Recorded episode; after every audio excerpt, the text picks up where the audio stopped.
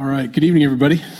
If you want to turn your Bibles to James chapter 3, that's where we'll be tonight, James 3.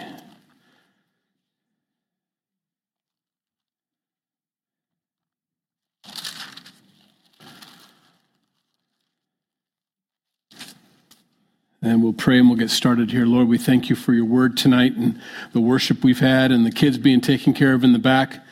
We pray that your Holy Spirit would have your way in this service and with the every classroom back there. Uh, we pray that everything we do here would glorify you. So, Lord, uh, as Aaron already prayed, speak to our hearts by your word. Thank you for James and his heart in this chapter to teach us how to know what's from you and what's not from you as far as wisdom goes. And help us to learn that because that's what we want. We want to live for you. We want to walk with you. We want to do your will. And um, we want to hear from you. So um, we thank you for this chapter. In Jesus' name, amen. It is a wonderful chapter. He talks a lot about our, our tongues. that's, the, that's the biggest problem in every church in the world is our mouths. that's what gets us to fight. And that's what can bless other people, but it can also do a lot of damage. And James is just like a good brother, like we've said in the past, grabbing us by the cheeks, saying, we're not doing this, you know. You should know better. It's not acceptable. It's not okay. You hear that a lot in, in Christianity. In fact, we've got bumper stickers that say it. I'm not perfect. I'm just forgiven. Maybe so. But in that imperfection, you do a lot of damage. And it's not okay. And, I don't expect us to be perfect, but that should at least be our aim. And especially with our mouth, especially with our tongue. Because although we may not be perfect, we sure left a, a wake of destruction with our mouths behind us that needs to be handled and taken care of. In verse 1 of chapter 3, my brethren, let not many of you become teachers, knowing that we shall receive a stricter judgment. He throws himself in there, thank goodness, you know. He knows he's a teacher. He knows he's writing a, a letter that everybody's going to read. He says, it's a hard thing to be a teacher because you're going to have a stricter judgment. I don't know exactly what that means, except I've got a few verses maybe we can come across here or go over Luke 12, verse 48. But he who did not know, yet committed things deserving of stripes, shall be beaten with few. For everyone to whom much is given, from him much will be required. And to whom much has been committed, of him they will ask the more. Um, the teaching position is a position of authority, it's a position of prominence. I mean, here I stand in front, you know, lights on me, camera on me, recording my voice. And that can be desirable for people with ambition. And it's a dangerous thing. James is warning that ambition inside of our hearts be careful. It needs to be a calling. It's not that there shouldn't be teachers, it's not that there shouldn't be a position like this, but be careful that you're called by God to do it and not just something that you desire in your heart to do because you like the place. I'm telling you, pull me aside sometime and I can talk to you about what you don't see from this position.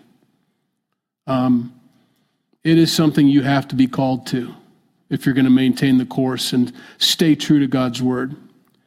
Um, if it's from ambition, you'll find yourself moving easily from it because if you went for the limelight, it's because you want people to be pleased and you want people to like you and you want that position in their hearts, which we're never to take. That's only a place for Jesus. And when they find that they're looking at you funny and they don't like you anymore, or they talk to you funny, you want to make that right so you can regain that position in their lives.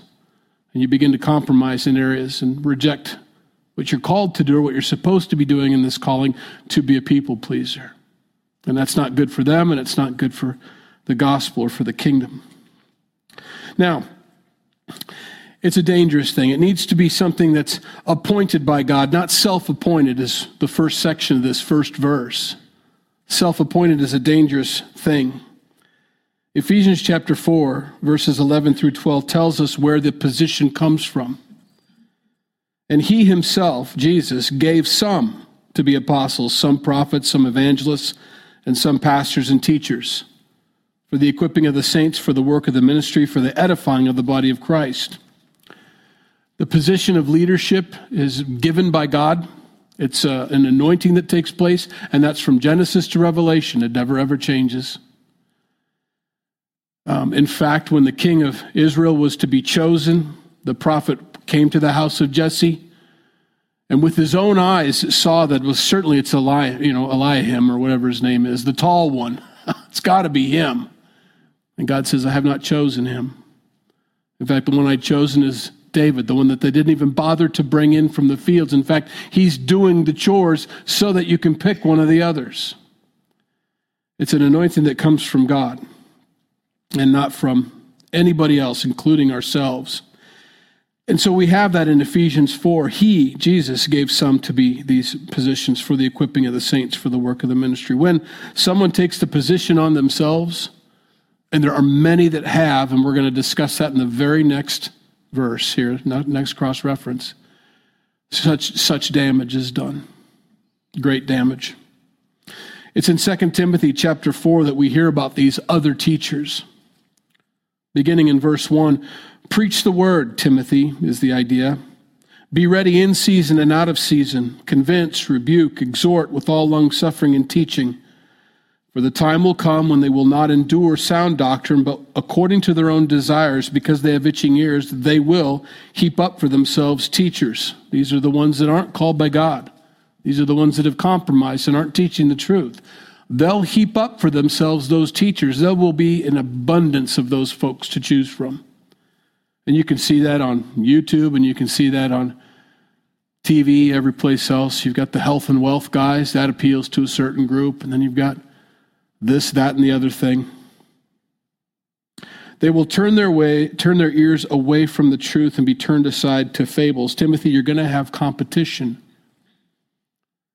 But don't you compromise. They may go, but don't you change what you're teaching to keep them. Let them go. That's a hard thing. Um, there is, I think, two sides of this, and I think we need to find the middle, is what I'm getting at. Some will do whatever it takes to keep a crowd, and some will do whatever it takes to get rid of everybody. And I don't know if you know what I mean by that, but some will say, nobody comes to our church because we just preach the truth. Maybe. Maybe. I don't think so, though. Nor do I think you should teach anything and everything to keep everybody, because that doesn't work either. You're going to make somebody mad no matter what you do. There needs to be that middle because when Jesus taught the word, there were people offended, but there were other, there was fruit from it.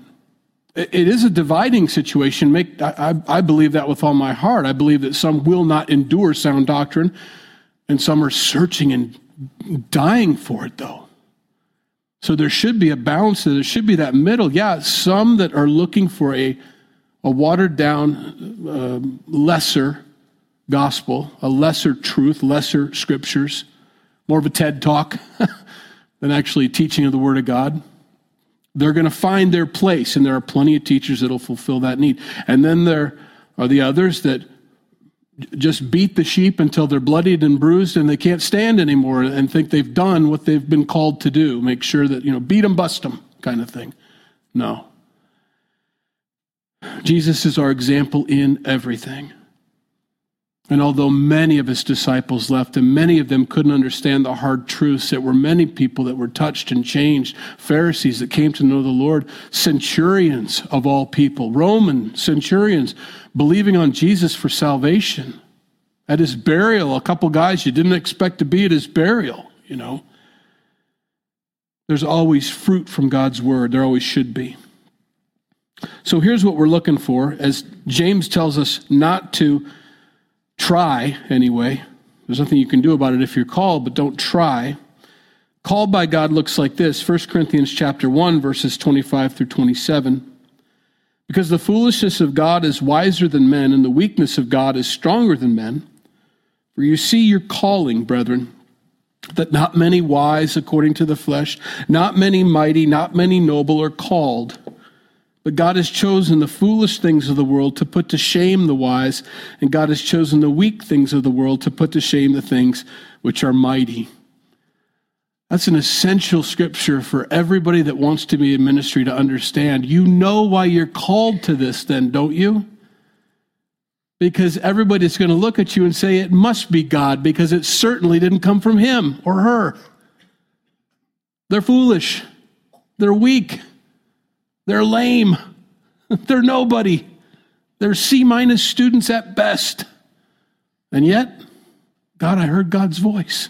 I heard the word of God taught in such a way that it pierced my heart and changed my life. That must be the Lord.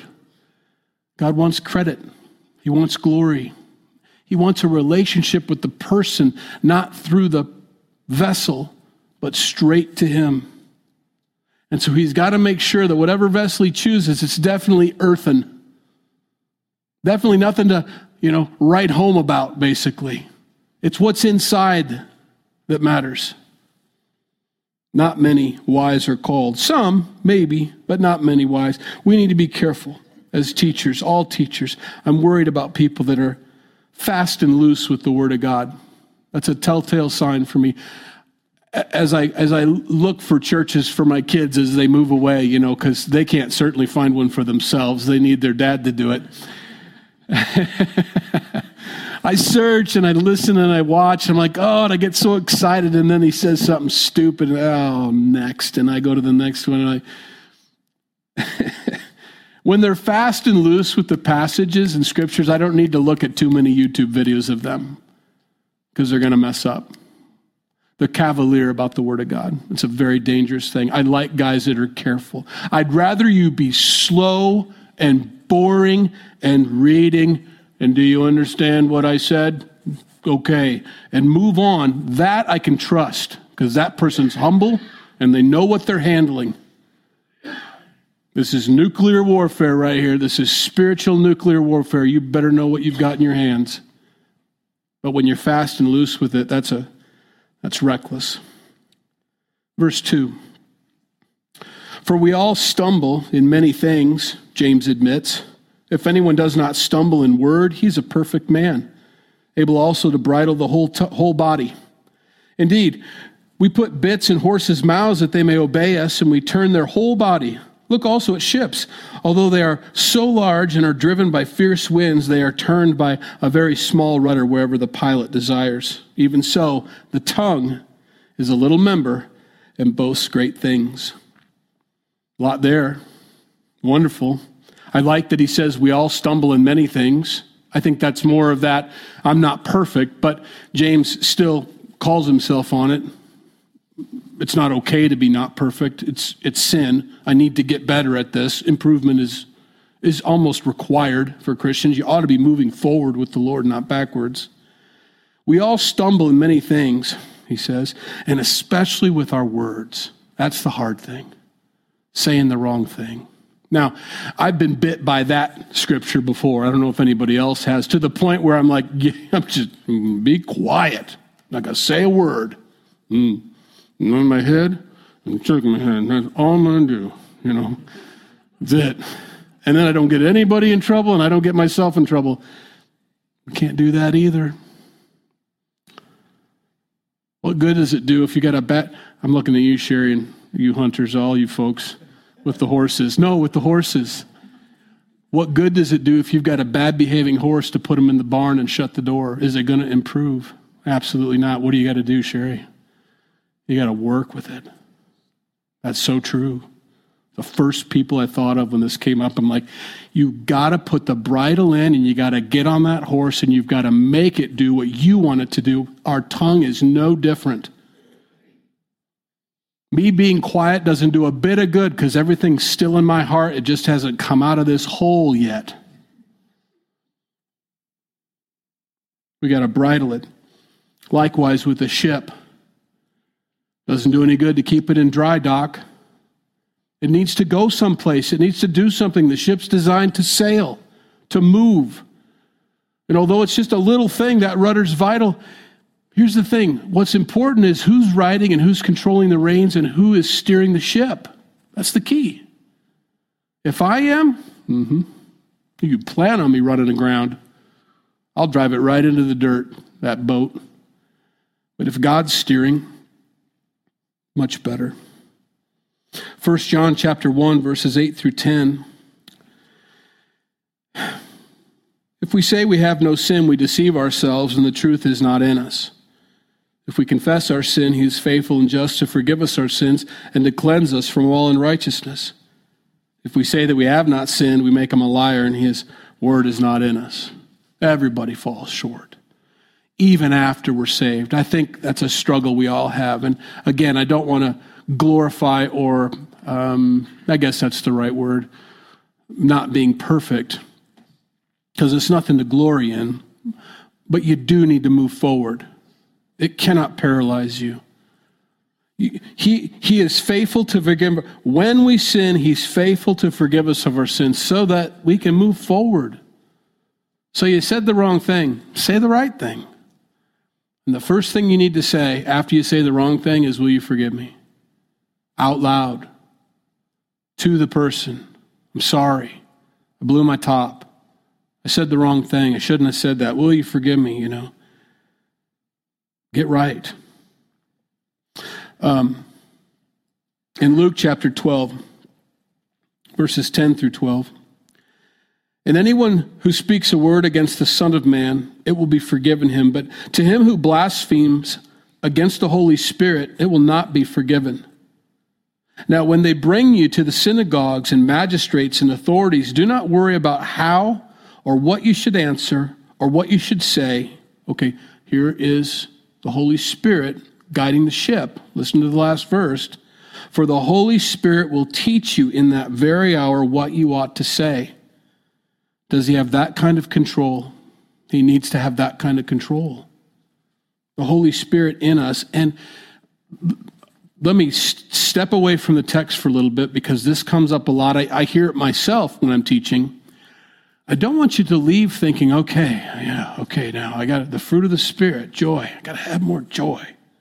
You know, long suffering. I really need to work on that long suffering. It is built into us to hear things like that and make a list of things to do. But we need to listen to the scripture carefully. The fruit of the Holy Spirit in your life is those things. You can't produce those things on your own. No matter how hard you try, you cannot bring peace into your heart. You cannot just be joyful. It's the work of the Holy Spirit coming out of you. And every born again believer, whether you know it or not, is filled with the Holy Spirit. You have that sealing, you have the Holy Spirit in you. The difference is, and what you're working on now, if you're going to work on anything, is just letting Him. He's a very good leader and he's very he has, he's a very strong leader, but he's very much a gentleman. I will lead you if you'll let me lead you, if you'll follow me. I will speak. I will give you the words. I will if you let me. But if you won't, have at it. Your mouth is yours. I'm not going to, uh, you know, uh, ventriloquist you and make you say what I want you to say. But if you let me, I'll give it to you. If you let control be given to me, I'll let you. And so the Holy Spirit is the one that needs to be in charge of our tongues. And we'll learn how that happens too. This is important for us. Because at the end of a Bible study, we should feel closer to God, not further away. Because these things can sound condemning if we don't have a solution and we don't have the answer and it isn't clear to us. So I want to be clear tonight. Now he moves on in verse 6. I mean, I cut verse five and a half. So the second part of verse 5 is this See how great a forest a little fire kindles? Doesn't take much, right? Forest, when I was in California, forest fires all the time. They still have them, but I just hear about them on the news. When I was there, you reap the benefits. You go down the canyon road, down to, well, where, where we go? Laguna Beach or something. There's a canyon you used to have to go down. I think they've got a good, better way down now. But my goodness, that place would be just filled with smoke driving through it. You know, you turn your wind because you're stupid. You, you, no, that doesn't do it. Smoke, you know, that doesn't help. And you just, ah, you just got to go slow all the way down the canyon to get there. And you could smell it, and it just got annoying. You know, that it was everywhere. And then you, yeah, who did that? Well, some guy. We found the cigarette butt. You know, you're kidding me. A cigarette butt, and $5 billion worth of property damage was done from that stupid five cent cigarette back in the day. It's probably, I don't know what they cost now. You know, don't give me the prices. I said, I don't want to know these things. It's like seven bucks with tax. It's horrible. Let's keep that to yourself. Just something simple like that. Just a little dumb act. Didn't want it in your ashtray or something, threw it out, and there it went. Our tongues can do that. It just doesn't take much. You can even say the right thing with the wrong heart, and it's enough because they know it. You said the right thing, it's not what you meant. And it breaks a heart. Boy, especially our kids. Oh, they're so in tune. I wish they'd kind of just ignore me most of the time, or just kind of say, What'd you say, Dad? Yeah, whatever, Dad. I wish I had that kind of team, not someone who looks into your eyes going, Daddy, you know, kind of thing. What? Oh, I'm sorry I bothered you. Oh, great. I crushed her spirit. Okay. Just a little bit of fire starts a whole forest. Things, things that you've worked years at. I mean, you think about redwoods and you think about sequoias and you think about these, these ancient forests. You know, Anna moved down to the south, southeastern uh, portion of Missouri, and they've got the Mark Twain National Forest there. And I've driven through it, uh, not by choice. I accidentally got on a detour, and that is not a detour you want to go through. I mean, oh, just like this. Took you 17 hours to go 30 minutes, you know, through this forest. But if you got the time, drive through it.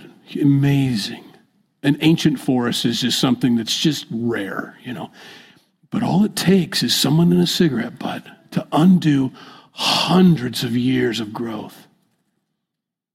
You think about that before we speak to somebody's heart, a soul, a spirit, your child, your spouse, a friend, an enemy, even. What I'm about to say is either going to bring life to that person or I'm going to light a fire and undo so much. Careful. We have to be careful. Verse 6 the tongue is a fire, a world of iniquity. The tongue is so set among our members that it defiles the whole body and sets on fire the course of nature and is set on fire by hell. For every kind of beast and bird, of reptile and creature of the sea is tamed and has been tamed by mankind, but no man can tame the tongue. It is an unruly evil full of deadly poison. It makes you want to stop talking, doesn't it? You know? I think the key is here no man can tame it. Nobody can tame their tongue. You can grin and bear it for a real long time, depending on how strong your gut is, you know. You can grin and bear it. You can put up with a lot. You can say the right things. You can mask. But eventually, and the longer you wait, the more it's going to happen the bigger the explosion that's going to take place. Now, here's, here's the answer in case we all wanted to just clam up and drive home silently and say, I'm not going to hurt your feelings tonight, honey.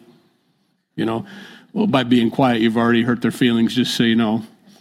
They want to talk. Proverbs 10 19. In the multitude of words, sin is not lacking, but he who restrains his lips is wise.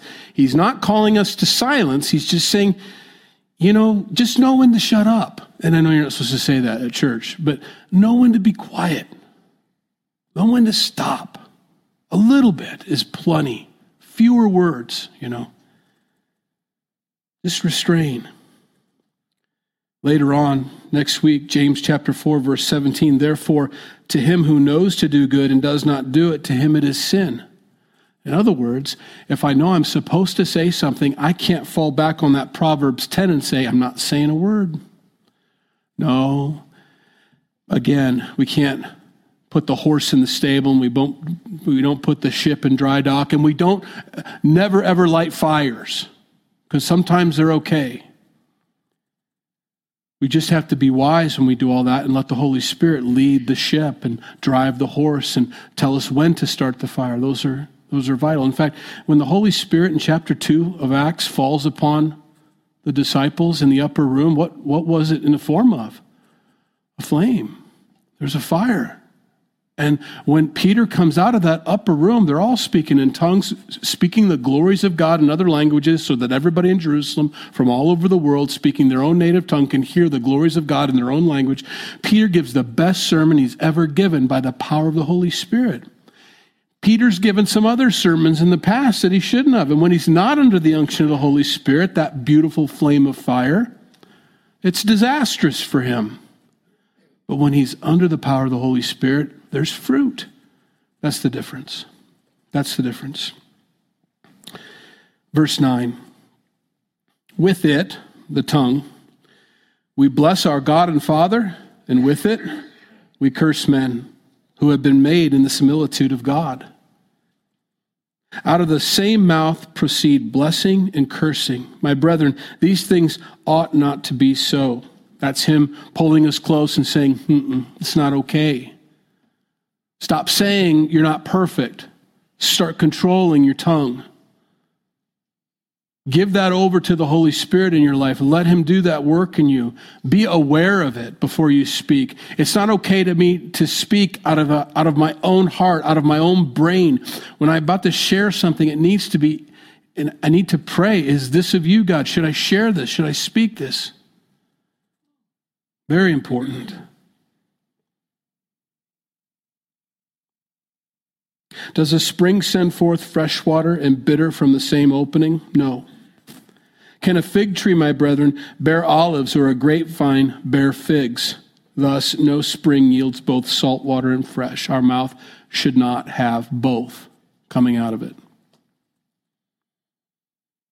That doesn't mean it isn't going to happen, but it means when it does happen, we need to recognize what that was. It was my flesh. That was not the Spirit. You can't love God and hate people. You can't. First John tells us that. You cannot love God and hate people. The, the way we love God, John tells us, is by loving people. It's the only way. When you hate people made in the image of God, He doesn't tolerate that. That isn't an acceptable thing even if it's for righteousness' sake, which is where it comes from most of the time. As a Christian who says, you know, I just hate that or hate them, I hate this or the other thing, we say it because we think we're holy and they're just not. We need to be careful. That's a soul that's still breathing, that still can go to heaven. We're in an age of grace right now. We're not in an age of wrath. We're not in an age of judgment. We're in the age of grace right now. Now, judgment's coming, wrath is coming, but that's not time for that yet. Right now is the time to tell people about the gospel of Jesus Christ, the good news that they can have. Guys, remember what you were before you were saved. I think you do.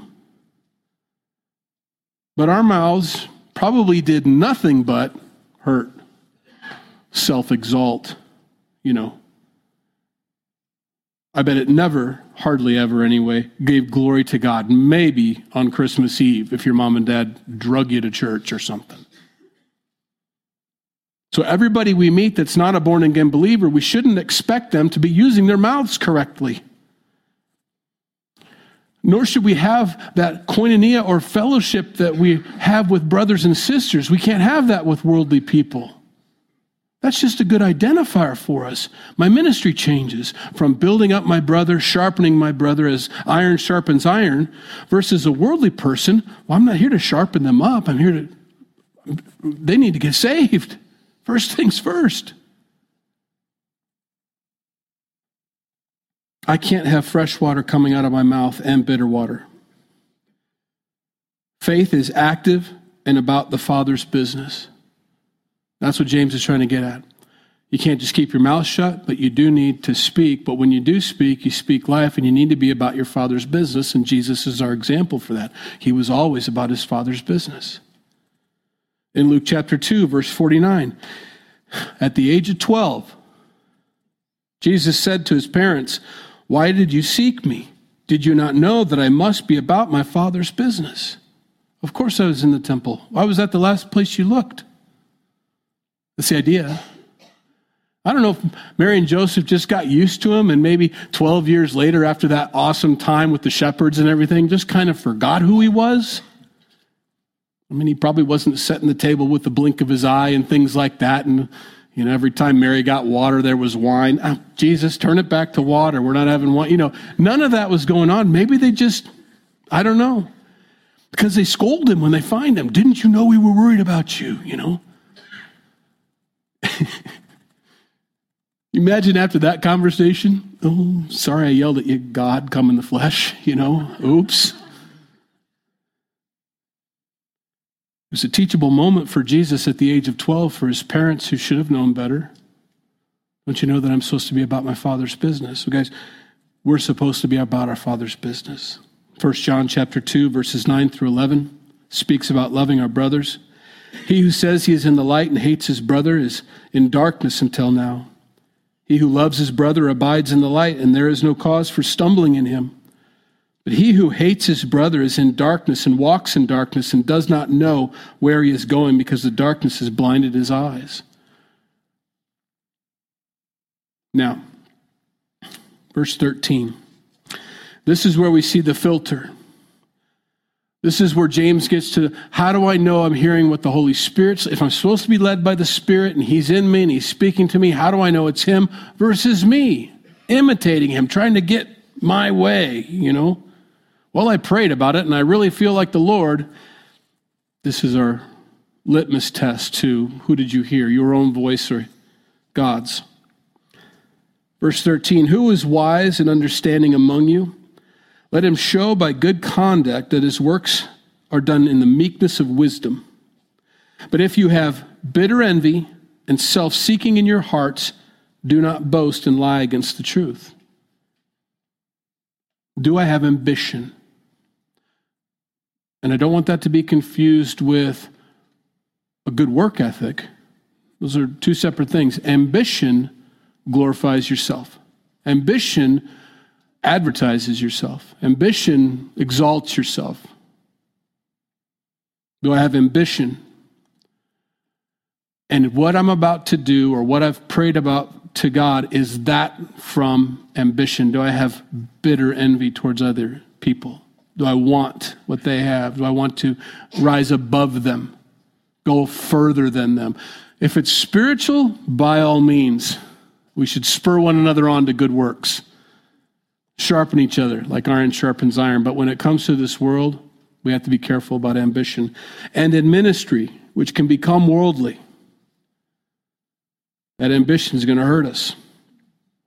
Self seeking in your hearts and bitter envy. Don't lie or boast against the truth. The truth is that's demonic wisdom, he calls it here. Verse 15 this wisdom does not descend from above, but is earthly, sensual, demonic. For where envy and self seeking exist, confusion and every evil thing are there. That's a hard thing to say to somebody. Your ambition is demonic. Well, I don't, I don't, I don't mean to be demonic. I mean, d- demonic. I mean, there's no horns and, you know, tails and, you know, that's kind of extreme. Let me read to you from Isaiah 14 as it describes Lucifer's heart, Satan's heart, the devil's heart. If you didn't know, Lucifer, Satan, Decep- Lucifer is his original name given by God. He was an angel of the highest class, equal to Michael and Gabriel, as far as we can understand from Scripture. This is before the fall. That's why we believe that he was able to lead a third of the angels with him. He was in charge of a third, he was one of their leaders. Here's what was discovered in Lucifer while serving the king of the universe. Verse 12, chapter 14 of Isaiah How you are fallen from heaven, O Lucifer, son of the morning. How you are cut down to the ground, you who weakened the nations. For you have said in your heart, I will ascend into heaven. I will exalt my throne above the stars of God. I will also sit on the mount of the congregation on the farthest sides of the north. I will ascend above the heights of the clouds. I will be like the Most High. Ambition, self seeking, bitter envy. That's why he says when we see that show up in our hearts down here, us puny little people, and that starts to seed in our hearts, that's demonic. That's the same thing that caused Lucifer to fall. Get rid of it quickly, quickly, quickly. It's not something to mess around with. Here's his end. We don't want to read about that without reading the rest of it. Verse 15 Yet you shall be brought down to Sheol, to the lowest depths of the pit. Those who see you will gaze at you and consider you, saying, Is this the man who made the earth tremble, who shook kingdoms? Who made the world as a wilderness and destroyed its cities? Who did not open the house of his prisoners? We get the idea from the world that Satan's kind of in, well, Bud Light mainly tells us that Jesus, or you know, Satan's in charge of hell down there. That's where the partying is. Uh-uh. No, he's burning forever there. He's not in charge of it. It's not his realm. It's God's place for him. And the only reason people go there is because they have that in their heart and they follow him there. We were never meant for that place, and that place was never meant for us. Heaven was built for us. We're supposed to follow our Father in heaven. The only reason people don't go to heaven is because they choose to follow him and to do his will, Satan's will, instead of God's. Being led of the Spirit and not being led of the demonic. Verse 17, back in James. But the wisdom that is from above. So here's our distinction sensual, demonic, worldly, envy. Here's wisdom that's from above. It's first, it's pure, it's peaceable, it's gentle, willing to yield, full of mercy and good fruits, without partiality and without hypocrisy. That's the difference. When I pray and ask God, I'll have peace in my heart over it. I, that's one of the things we talk about in marriage counseling or mar- premarital counseling or marriage counseling. Make sure you're both kind of in agreement on these things. And if you're not, that's a red flag. If you don't have peace about something, both of you, Remember, you're one flesh, and God brought you together because, men, it's not good that you're alone. And women, you need your husband, you need your man. And when you both are praying about something and there isn't peace, it may be that one person isn't hearing from God and they need to pray a little bit harder. That's true, but wait until you both have a peace about it. Because if you say, I don't think you're praying enough, I don't think you're following God, and you walk off, that's not going to be good you may be right and you may do what God's called you to do, but now you got a whole nother issue going on. You made a bigger problem. Wait. There should be peace in your heart. It be, should be full of mercy, willing to yield, gentle, peaceable. It's the exact opposite of the world, isn't it? The exact opposite. That's how we know the wisdom's from above because that's who God is. He's pure, he's peaceable, he's gentle, he's willing to yield. That's our frustration with him most of the time. You know, God, just do what you want to do with me. Quit giving me the choice. No. Nope, I made you whole. I made you in my image. You have a choice full of mercy, full of good fruits, without partiality, without hypocrisy. Now, the fruit of righteousness is sown in peace by those who make peace. That's our last verse. And I have a few cross references and then we'll close here. Galatians 5 22 through 23 is the fruit of the Spirit. Again, this is not a list that you need to check off and work on tomorrow. It is something you recognize, though. If I don't have this fruit, it's because I'm not yielding to the Holy Spirit in my life. That's, what you, that's the work that needs to be done. The fruit of the Spirit is love, joy, peace, long suffering, kindness, goodness, faithfulness, gentleness, self control. Against such there is no law. That's the work of the Holy Spirit in my life. That's what can be coming out of me. That's what I should be producing as a tree that's in God's garden, you know, a good tree. Proverbs 18:21 Death and life are in the power of the tongue, and those who love it will eat its fruit. Just a very short version of chapter 3. I can either bring blessing or cursing to my kids and to my family, to my loved ones, to my enemies. I'm either going to bring life or death with what I'm about to say. So say it carefully. Luke chapter 6, verse 45. A good man out of the good treasure of his heart brings forth good, and an evil man out of the evil treasure of his heart brings forth evil. For out of the abundance of the heart, the mouth speaks. This is the key tonight. Everybody's convicted. Everybody knows they need, just need to be quiet, but we got to open our mouths, but we don't know what to say, and we don't know how it's going to go, and I don't know if I even can do this. Let's just skip to chapter 4. Here's the key a good man out of the good heart, your heart speaks.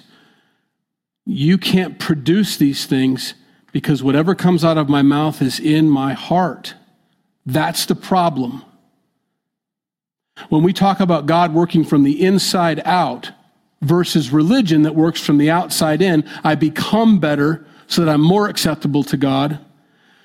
Christianity is completely different. I'm a born again believer who, in Ezekiel 36 26 tells us, I will give you a new heart and put a new spirit within you. I will take the heart of stone out of your flesh and give you a heart of a heart of stone and give you a heart of flesh. That's something you can't do and I can't do. That's something we can't do. We can't tame the tongue. I can't change my heart. I can't give myself a new mind, but Christ can. And when that heart transplant takes place from my heart to Christ's heart, my mouth follows. Because Christ's heart is to say the right thing every time. His heart is always for people, always seeing the lost, the hopeless, wanting to bring them the gospel, the good news, that they can be saved and changed, and that they can get a heart transplant too. That's our key. Being led by the Holy Spirit. And the last thing I'm going to say tonight, and we'll pray. I get that a lot. And this is probably not a perfect analogy, so give me grace, but it's like a sailboat. You just you put the sails out. That's your job. That's what I do. I run up the sails. It's the wind. It's the Holy Spirit that moves me from that point forward. And I know that's probably not a perfect analogy, but that's the best I can do. What's my role? What's my job as being a Christian, a follower of Christ, someone who's led by the Spirit? Put your sails up. Be open to letting the wind of the Holy Spirit, whom we're described in John chapter 3, it's like a wind. You don't know which way it's going. You put the sails up and you let the Holy Spirit move you. And then you let also the Holy Spirit rudder you, you know. Let him be in charge. Let, let, let. That's the key. Let's pray. Lord, we thank you for tonight. We thank you for the time we've had in your word. I, I think we feel encouraged tonight. We feel like there's hope. Um, we, we know we're not perfect, and we know that that's not an excuse. But we acknowledge that tonight before you, God. And so, collectively, as a group here, we ask that your Holy Spirit would be our guide, that you would be our, on the throne of our hearts, that you would be the one we follow. We give you control of our tongues tonight, God. Lord, for those that don't know you, they've never made that acceptance or accepted you as their Lord and Savior, Jesus. They've never let you die on the cross for their sins in the sense they've never acknowledged the fact that they're separated from you. They want to do that tonight. They want to get right with you. They want to be close to you. They're drawn to you tonight. They can feel it. So just pray with me now. Jesus, you're preeminent. You're perfect. You came down here and became flesh, and you dwelt among us and you lived that perfect life, and you were always about your Father's business. And part of that business was to die on the cross for my sins. I know that my sins, going against the will of God and following Satan, have separated me from you, Father. That there was nothing I could do to make myself right or to get close to you again, but you made a way through Jesus. By taking the penalty that I deserved upon my life for the sins that I committed and placed them on his life. And on the cross, he died for all of my sins in place of me. And I accept that. Thank you for dying on the cross for my sins, Jesus. I repent of my sins tonight, God. I turn from them. I don't want to ever do them again. we were told tonight that we can ask for forgiveness when we do, and we're, we're trusting in that. But our heart tonight is to not sin. We acknowledge at least these actions as sin and we turn from them and we turn our face towards you. So, would you help us? Lord, we want to be born again. We need new minds. We need new hearts. And only you can do that. And so we're, we're surrendering our lives to you right now. Would you give us a new mind and a new heart to see things the way you see things? To be the kind of people we were always meant to be, obedient to you, from our hearts loving other people, ministering, serving, caring for, just like you did for us, we want to do for others. Lord, would you do that in our lives tonight? Would you take control of all the things we we control and mess up, including our tongues, but also in everything, God. We thank you for your salvation. We thank you for the forgiveness of sins. We thank you that there's a hope for us tonight, that we can go out tomorrow and be better husbands and better wives and better friends and better parents and better employees and workers and everything else that we're, every other hat we wear. We can be better tomorrow if we let your Holy Spirit lead and guide us in everything we say and do. So we do that tonight. We surrender to you, God. We thank you for this study. In Jesus' name we pray. Amen. If you need prayer before you go, please come up. Glad to pray with you.